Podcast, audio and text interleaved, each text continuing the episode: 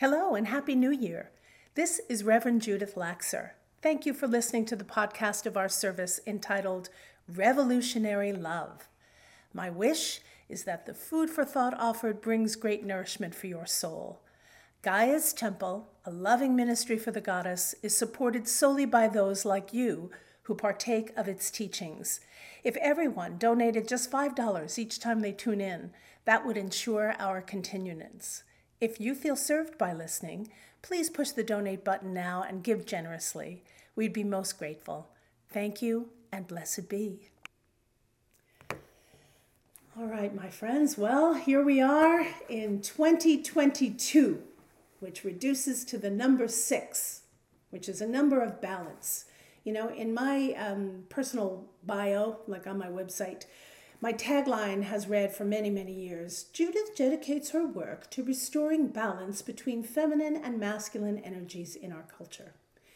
The Gaia's Temple vision is to create balance in the world through the worship of the divine feminine.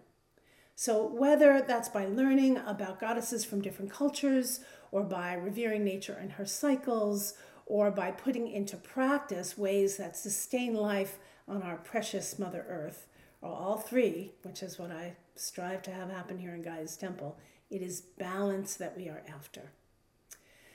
A few years ago, and I looked to see exactly which service I used this in, and it was like going down the rabbit hole. I, I, I couldn't find it. But a few years ago, I used a quote for my closing thought. You know, the end of every service, I, I end with a closing thought that I had found by a woman named Valerie Kaur. And this was the quote What if this darkness is not the darkness of the tomb, but the darkness of the womb. What if our America is not dead, but a country still waiting to be born? What if the story of America is one long labor? What if all the mothers who came before us, who survived genocide and occupation, slavery and Jim Crow, racism and xenophobia and Islamophobia, political expre- uh, oppression, and sexual assault are standing behind us now, whispering in our ear, You are brave. What if this is our great contraction before we give birth to a new future? Remember the wisdom of the midwife. Breathe, she says, then push. Now it is time to breathe.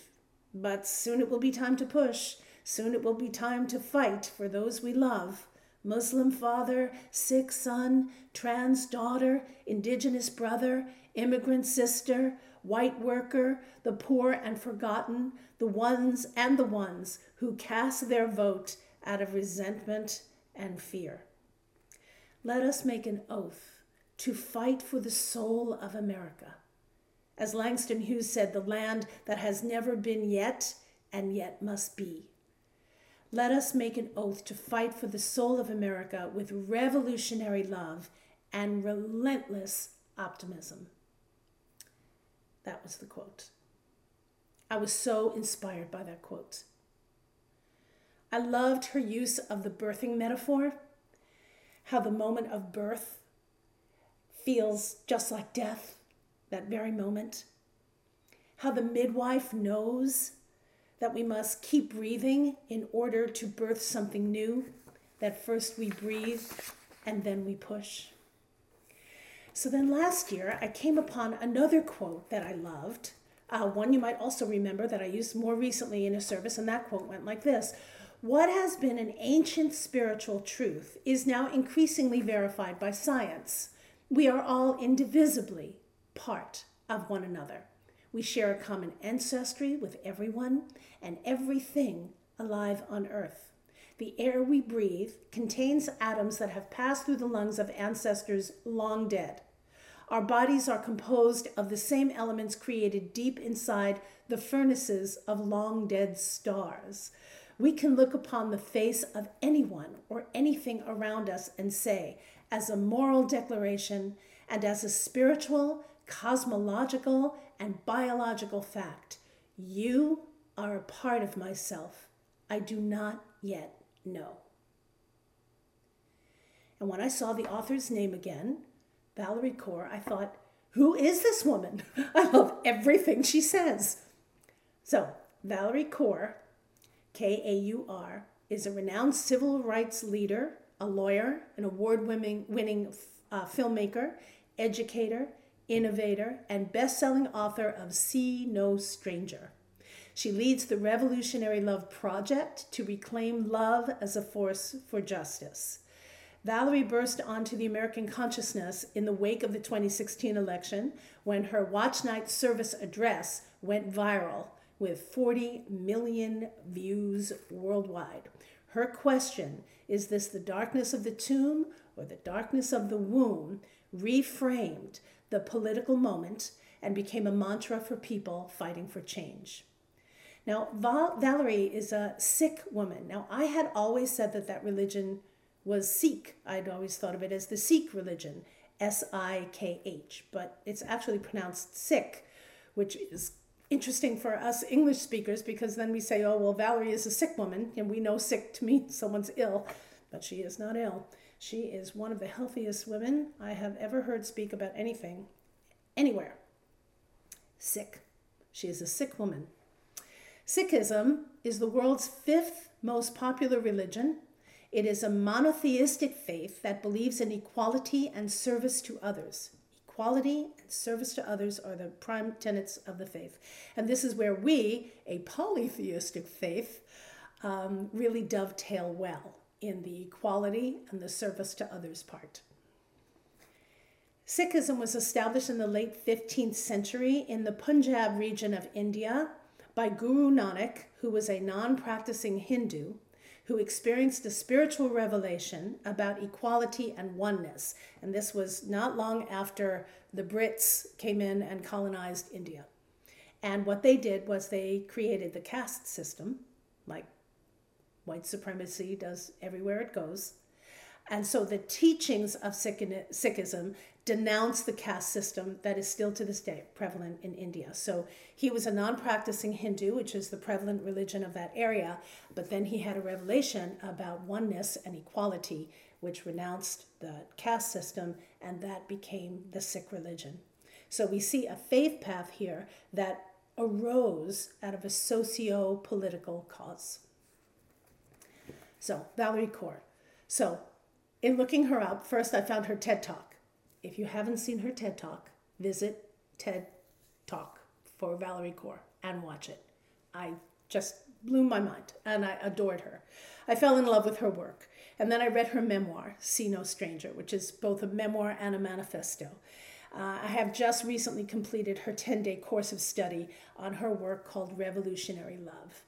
And it is magnificent and it is inspiring, and it is difficult, and it is beautiful. And I couldn't wait to share it with you.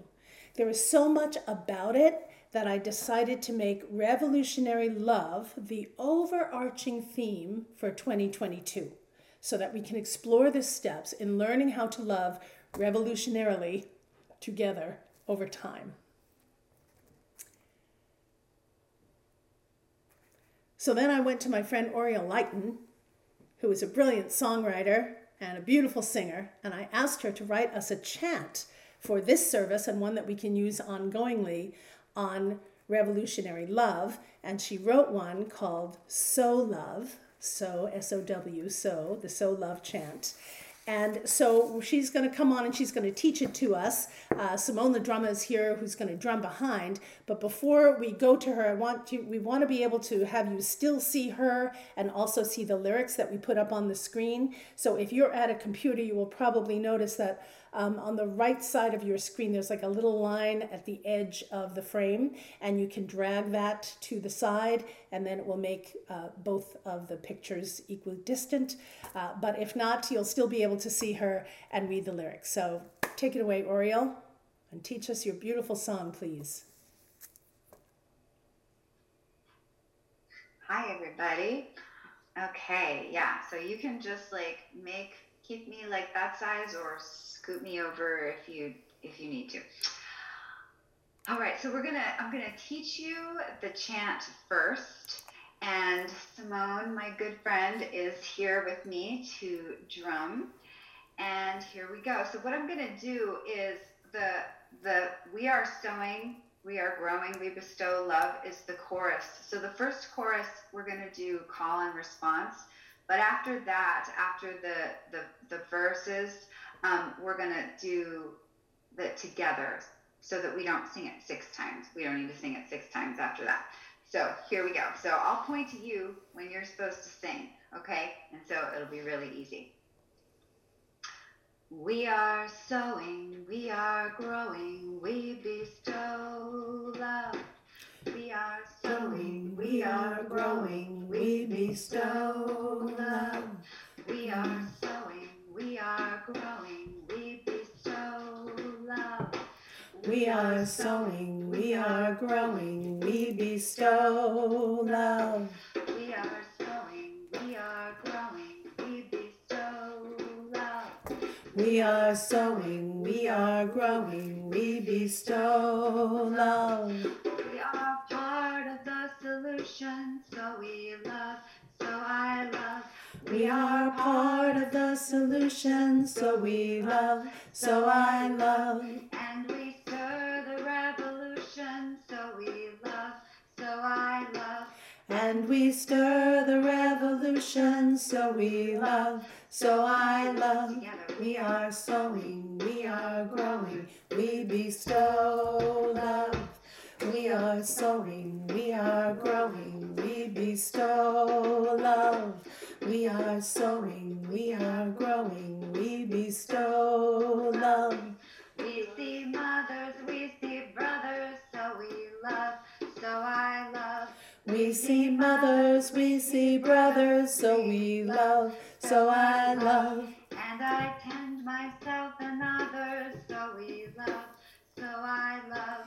And I tend myself and others, so we love, so I love. They are takers and heartbreakers, so we love, so I love. They are takers and heartbreakers, so we love, so I love. Dare to wonder what lies under, so we love, so I love. Dare to wonder what lies under, so we love, so I love. We are sowing, we are sowing, we bestow love. We are sowing, we are growing, we bestow love.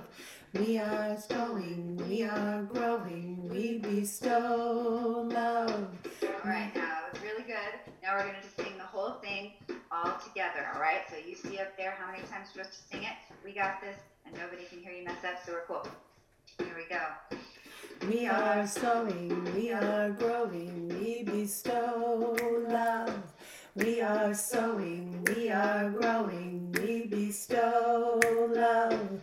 We are growing, we are growing, we bestow love. We are part of the solution, so we love, so I love. And we stir the revolution, so we love, so I love. We are sowing, we are growing, we bestow love. We are growing, we are growing, we bestow love. We are sowing, we are growing, we bestow love. We see mothers, we see brothers, so we love, so I love. And I tend myself and others, so we love, so I love. They are takers and heartbreakers, so we love, so I love. Dare to wonder what lies under, so we love, so I love. We are sowing, we are growing, we bestow love. We are sowing, we are growing, we bestow love. We are sowing, we are growing, we bestow love.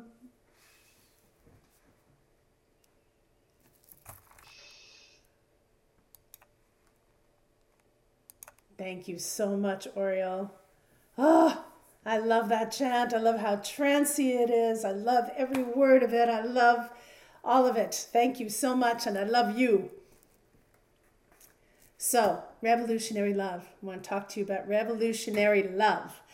Revolutionary love is a movement, it is an orientation to life, it is a way of being. It is inclusive and it is practiced by people of many faiths. So we might say it's interfaith. And revolutionary love is necessary for our times. Now, I pondered whether to use a theme for a whole year.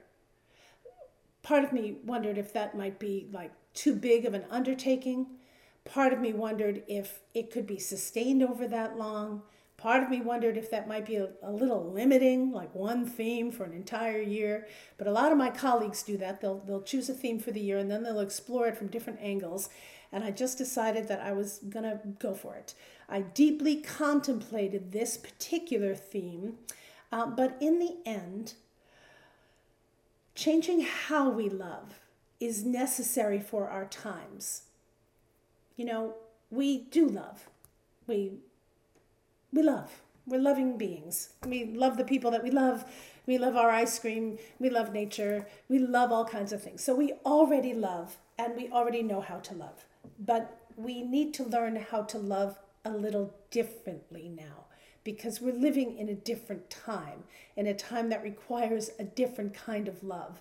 This is why it's called revolutionary love because it's sort of like, I don't want to say the next level, like it's better than worse, but I would say that it is more expanded and it is a force for healing. And so it's necessary for these times. We need to make sure that we stay loving. And that is necessary for these times because with all the hardships that we are experiencing, and I don't have to list them. We all know from climate change down to the Great Divide, just about everywhere you look, it's very easy to shut down, separate, to continue in this divide. And so, learning how to love and to stay loving is necessary for our times. One of the things that I loved about Valerie Kaur's work, and I'm probably going to say that line a million times this year, but one of the things that I love so much is she asks this question If all the faith paths, if all the major faith paths of our planet, at the core of almost all of them, is love, if at the core of our faith paths is love, why is our world the way it is? Why is it that we are taught this deeply spiritually? This is what we're taught to follow and live like. And then the world is the way it is, which is not very loving. Why is that? That's a big question. Oh. You know that Mari, I'm just going to say that's the sound we heard before we resumed last time. So just to toss that up. Uh, so where was I? Yes, and the other thing that she says about love that I adored is that love is not so much just what we think of it as a rush of emotion that comes forth. Oh, I love this, it feels so good, it's love. But it's more like sweet labor. Love is sweet labor. It's an ongoing thing, even when it's difficult. And revolutionary love certainly has its challenges to it. Um, but love as sweet labor is revolutionary because, like I said, it's easy to love what we already love, and it's easy to love it in the way that we already do. But to expand on that, to expound upon that, is revolutionary. I felt when I heard Valerie speak that I am so deeply aligned with these teachings that it feels to me like I have already somehow been preaching revolutionary love for over 20 years, over 21 years. It's just like, yeah, yeah, yeah, yeah, yeah, yeah. It just felt so, I felt so aligned with her. I felt like I had met a kindred spirit when I met Valerie. Um, even though I've only met her virtually and she hasn't met me, I've met her, but I've, I've just been so engaged and involved in her work recently that I feel like she's a dear friend of mine. And um, not for nothing, but just the other day, she liked a comment of mine on social media, and I was like. It felt so wonderful. Her work is community strengthening, which I really appreciate because I love my community. I love my congregation. I love you all here in Gaia's Temple. I really enjoy this soulful engagement that we have. I feel committed to supporting this loving community in every way that I can. So her work really just got in, you know. Now, warning uncomfortable feelings may loom larger in your rear view mirror than they actually are. Actually, they might loom larger not just in your rear view mirror, but right in front of your face. And sometimes they are just as large as they look. This is the difficult work of sweet labor. When she uses the metaphor of birthing, birthing is not an easy thing to do, it is difficult. What I love about this work is that it teaches us how to bear the difficulties that we encounter. Now, it would be wonderful if we didn't have to bear any difficulties. But the reality is that we do, and we are, and we will. And so then the question becomes how do I bear these? How do I be with these difficulties that don't um, sort of push me back into bad behavior, immature ways of being and thinking, or that contribute to the hardship? How can I bear these and be with these in a sort of elevated way that comes from a place of courage and conviction, which is beautiful? It also teaches us how to be the midwives of what we wish to give birth to. And that, my friends, is a good skill set to have. I also loved that these teachings helped me feel brave as well as inspired me bravery and inspiration, things that seem to be pretty scarce these days. It was like a breath of fresh air and a drink of clear, cold water, and all the metaphors of everything that's wonderful and restorative. So, the birthing metaphor that Valerie brings also felt to me like the great mother was speaking to my soul.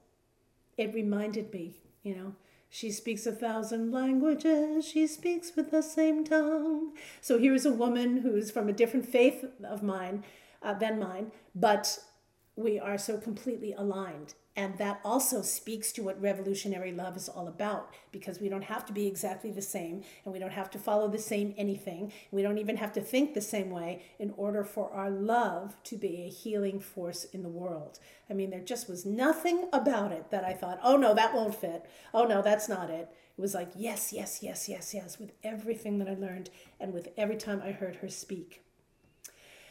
So, the teachings of revolutionary love offer us a way to use our love as a force for healing in the world. They offer us ways, practices, and principles to put into action to shift how we love. It's gorgeous. The other thing, and she said this over and over and over, is that revolutionary love is practiced in community. And this was a prime reason for my falling in love with it, pun intended it connects communities more deeply when we know that we are practicing this together. Also, and this was perhaps a very practical reason, but also a beautiful reason, is that each one of us is going to have a different role in revolutionary love in any given moment, in any situation. There's no one role, this is what I do, this is all that I do all the time. Because in the back and forth and the on and off and the up and down of living, we're going to encounter all kinds of situations where we can apply revolutionary love. And we will be in different situations. And so we can't only be one thing all the time. The example that she uses is, uh, you know, if you are the person on the ground and someone's knee is on your neck, it is not your job to look up at your assailant and send them love. Your job is to take another breath and try to stay awake, uh, alive. But the rest of us witnessing it, then it's our job to try to come in and stop that harm from happening. So there might be time when I'm the one that's being attacked, but there might be another time when I see someone being attacked, and then it is my impetus to keep them from harm. And so it's practiced in community, and we must practice all of these practices so that we are adept no matter what it is that comes up. And the feeling that we're all in that together and that we can rely on each other to step up into a place where we are not able to is just beautiful. and it feels safe and it's community building. It's gorgeous. The other thing is that learning all of the steps on the path of revolutionary love felt very integral to me. There was a wholeness to it. And that also just like landed in there like, yes, yes, yes. There's no, it's only for this person or it's only for this particular group or only those with this kind of privilege can do it. It's, it's for everyone. And it feels like wholeness, which is how we heal.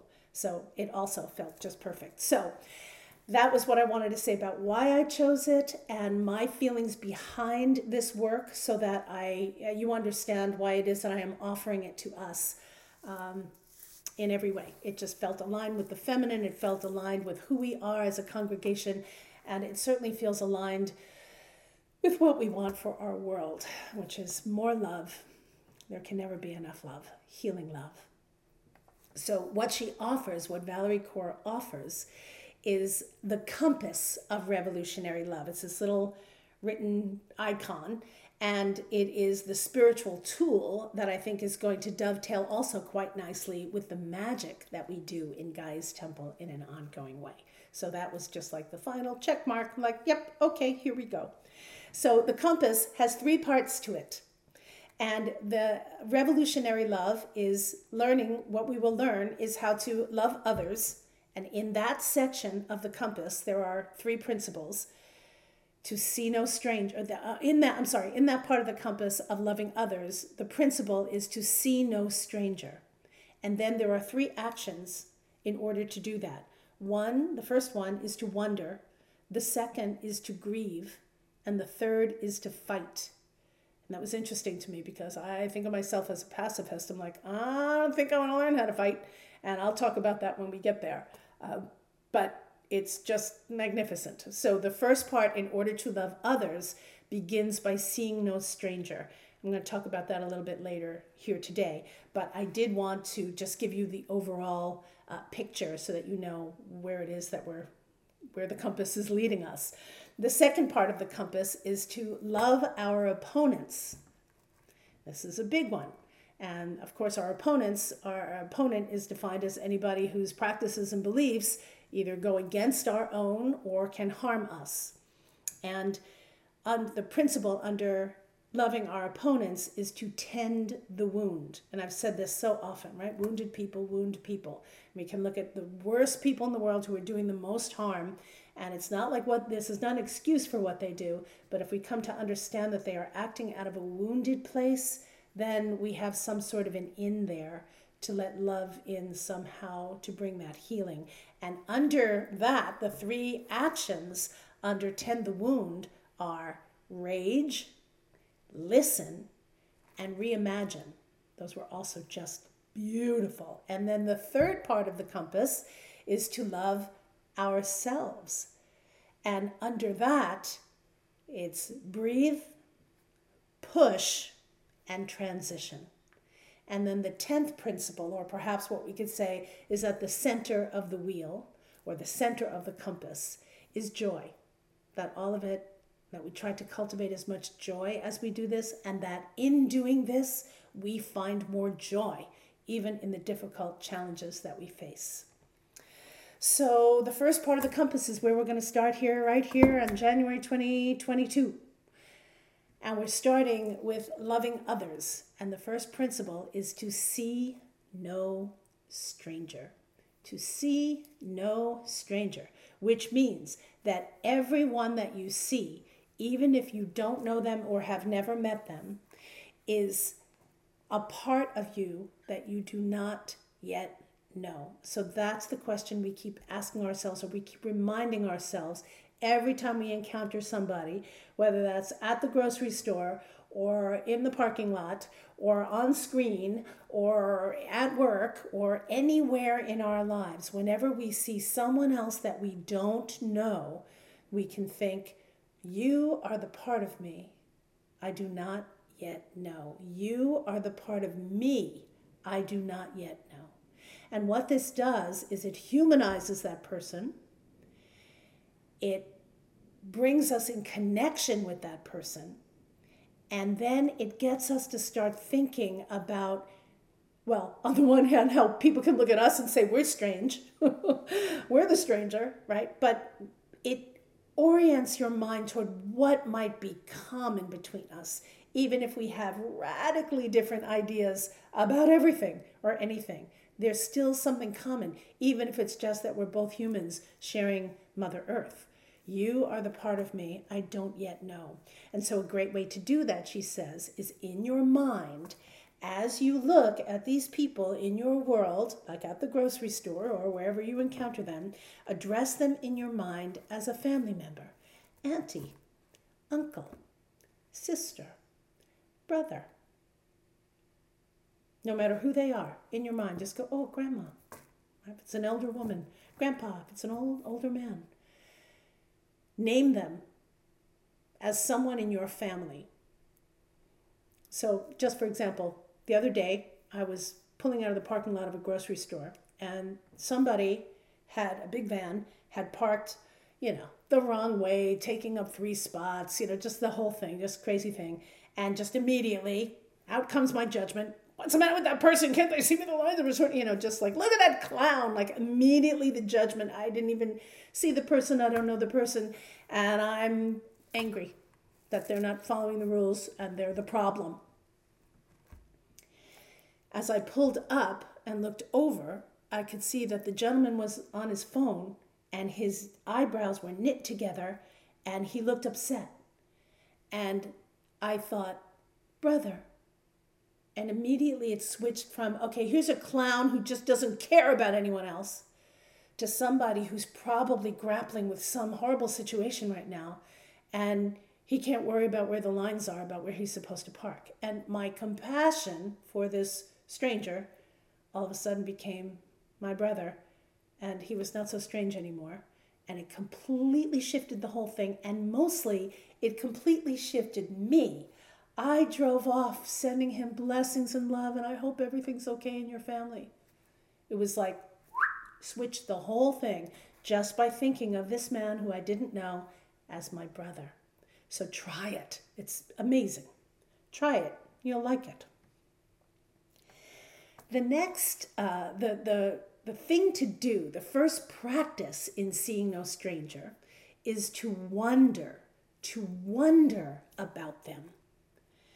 The practice of wonder brings us into the place of awe and openness and curiosity.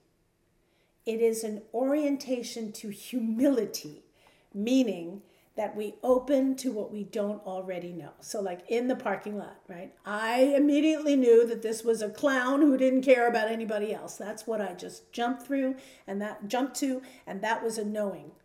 But if I wondered about him, if I didn't go with what I thought I already knew, I was opening up to a possibility that something else might be going on that I knew nothing about.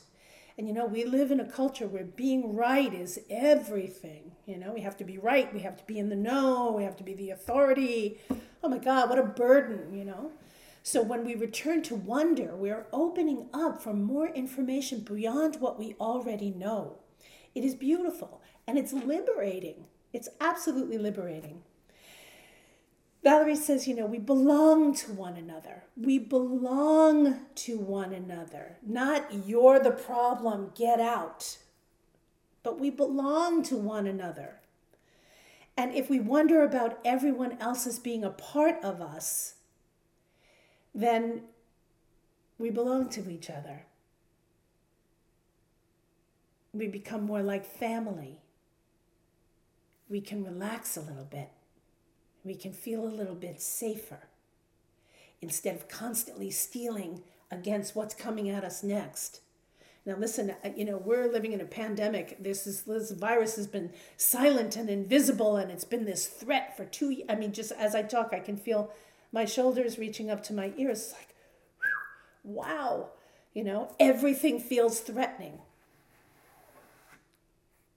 So, if we belong to one another, we take a deep breath and immediately the threat just sort of drops. Now, I don't say throw caution to the wind, but we can also give a little grace. We can give a little grace to see is this really threatening? Am I really in danger? Is this just my brain coming in to tell me something's going wrong because it's an automatic response or what's actually happening here? And give it a little bit of time.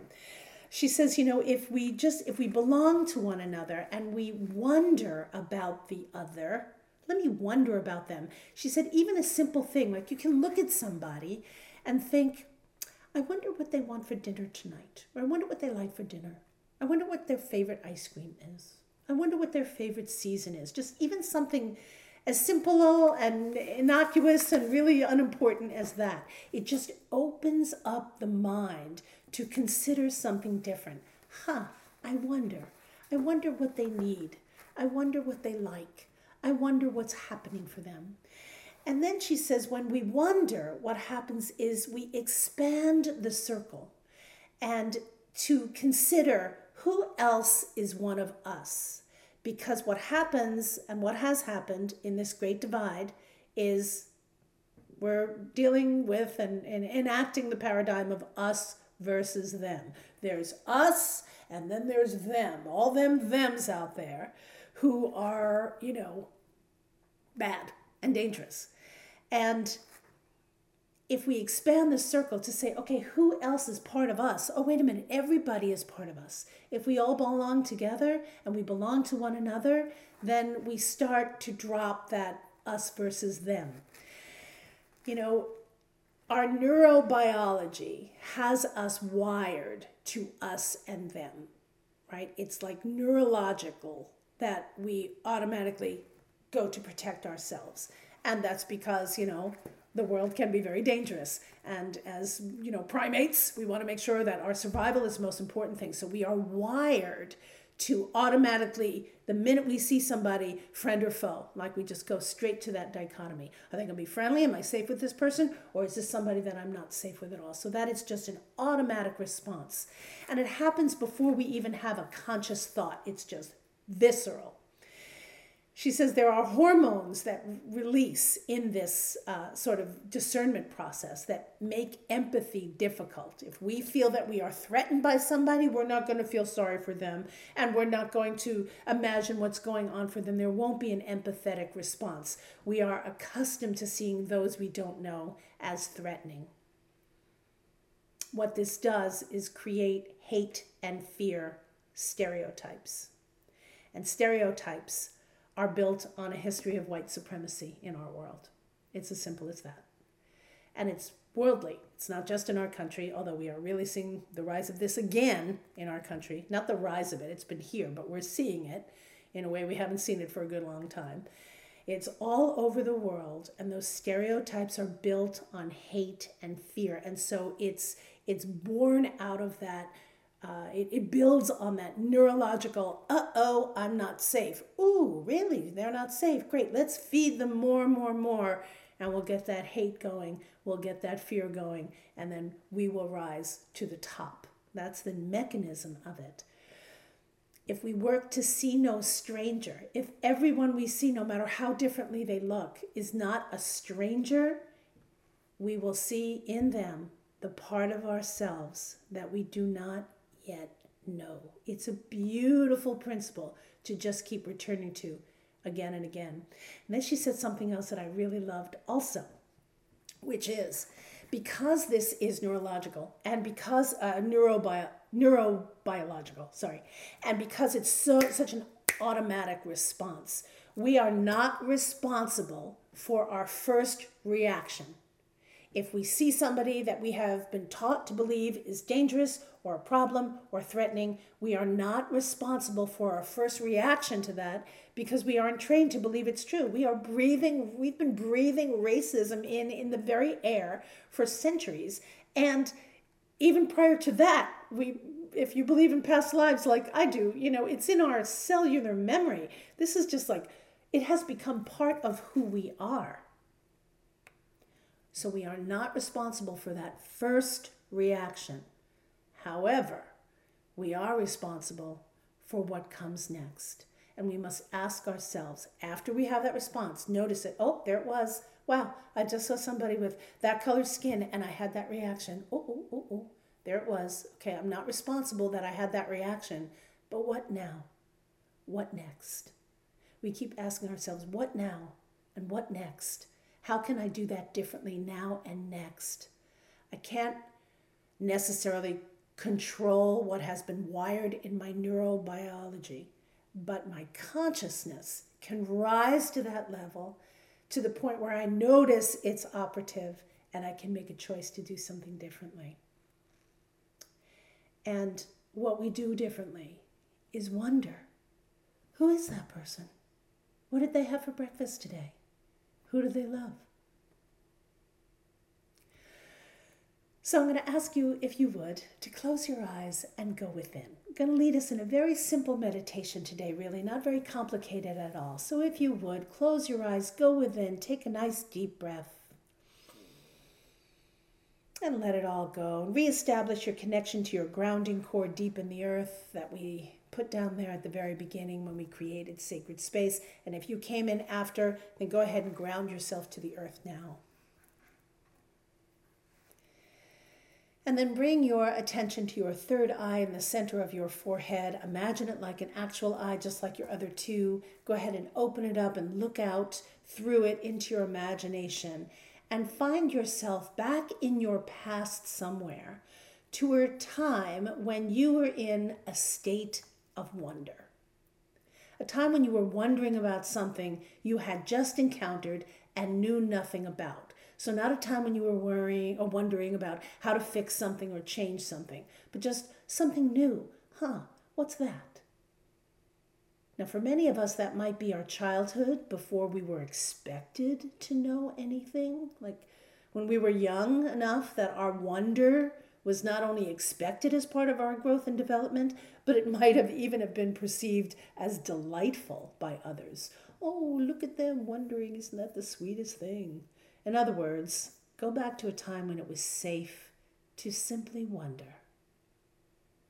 Perhaps you were wondering about something in nature, you know, encountering the rough bark of a tree for the first time, or the way a beam of sunlight came through the window and warmed your skin, maybe it was the mystical moon in the night sky.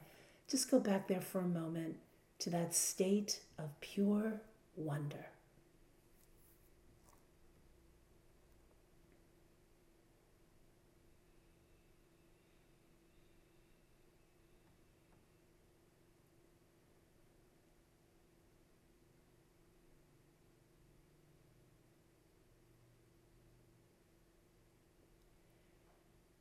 Now, if you don't have a conscious memory of that level of wonder and that safety to wonder, then use your imagination and imagine what it must be like to wonder about something and be completely free and safe enough to do it.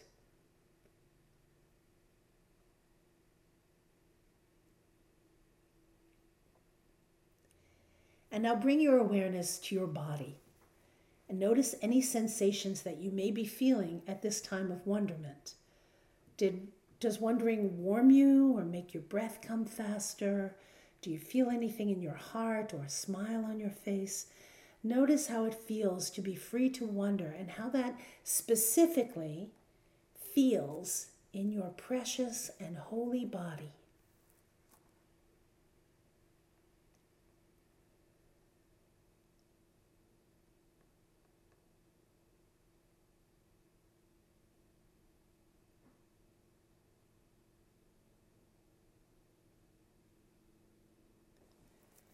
Good. Now, in a moment, I'm going to ask us to take another deep breath together.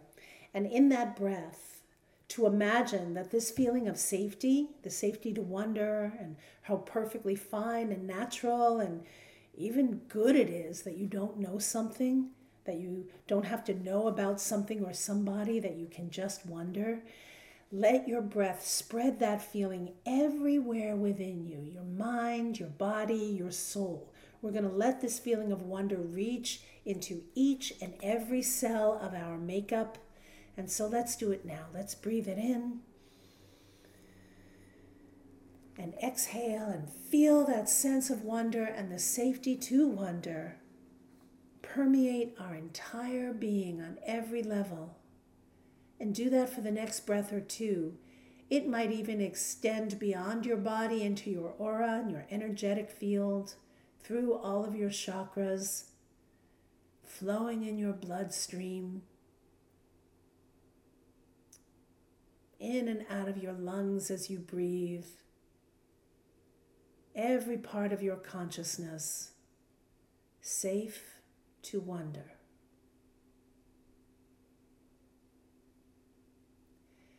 And then take another deep breath and gently come back here.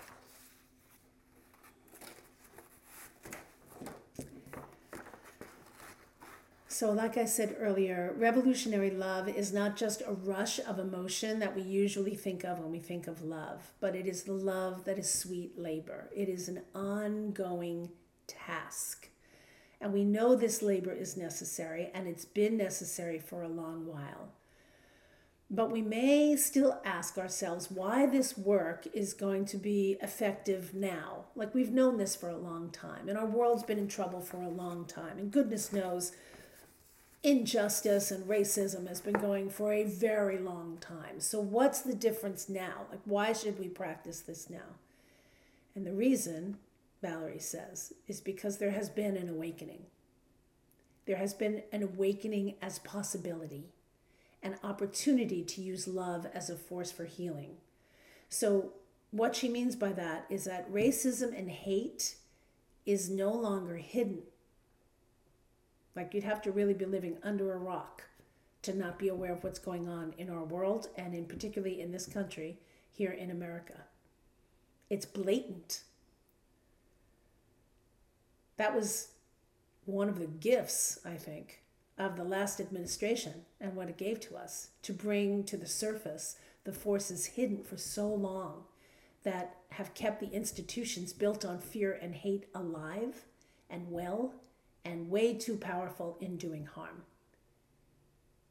It's blatant now. It's right out there for all to see. In fact, there's been like a like a like an, a, some bravery that's come behind it where people are making their racist statements loud and clear as if uh, and righteously uh, uh, righteously they as if they are righteous as if saying it loud and clear makes it true makes it okay makes it less harmful it's just blatant it's we are no longer in denial of this that is an awakening and it provides an opportunity for us to do things differently because there it is it's not hidden. We can't be duped any longer.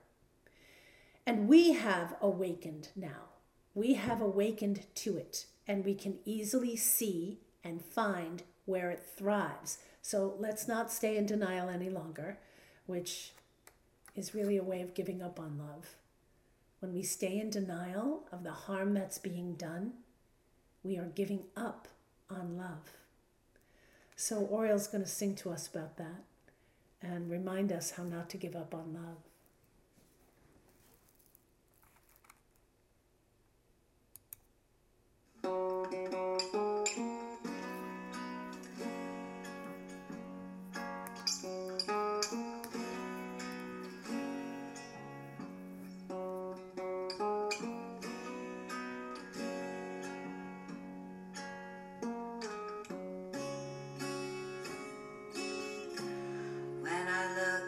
Into your eyes.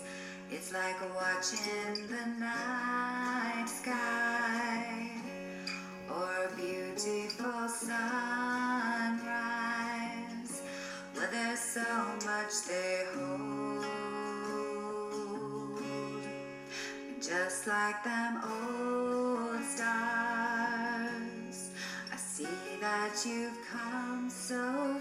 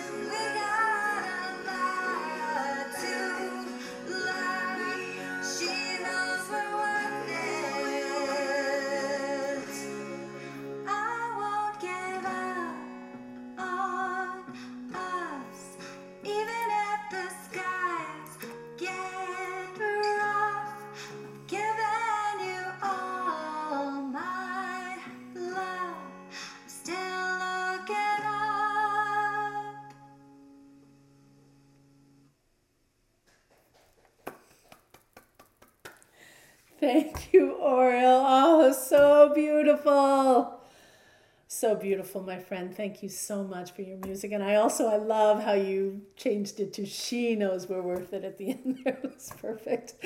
Thank you so much. So, my friends, as 2022 rolls out before us, and we look forward to Imbolc in just a few short weeks, the beginning of spring, may we continue to stir the revolution of our heart. May we look upon each other and everyone we meet, even those we think we already know well, with wonder, and remember to think, you are a part of me that I don't yet know. May this love that we are cultivating be a strong force for healing and do its magic everywhere it is needed in the world, including within ourselves, especially within ourselves, so that we can be part of the healing force for the highest good of all. Blessed be.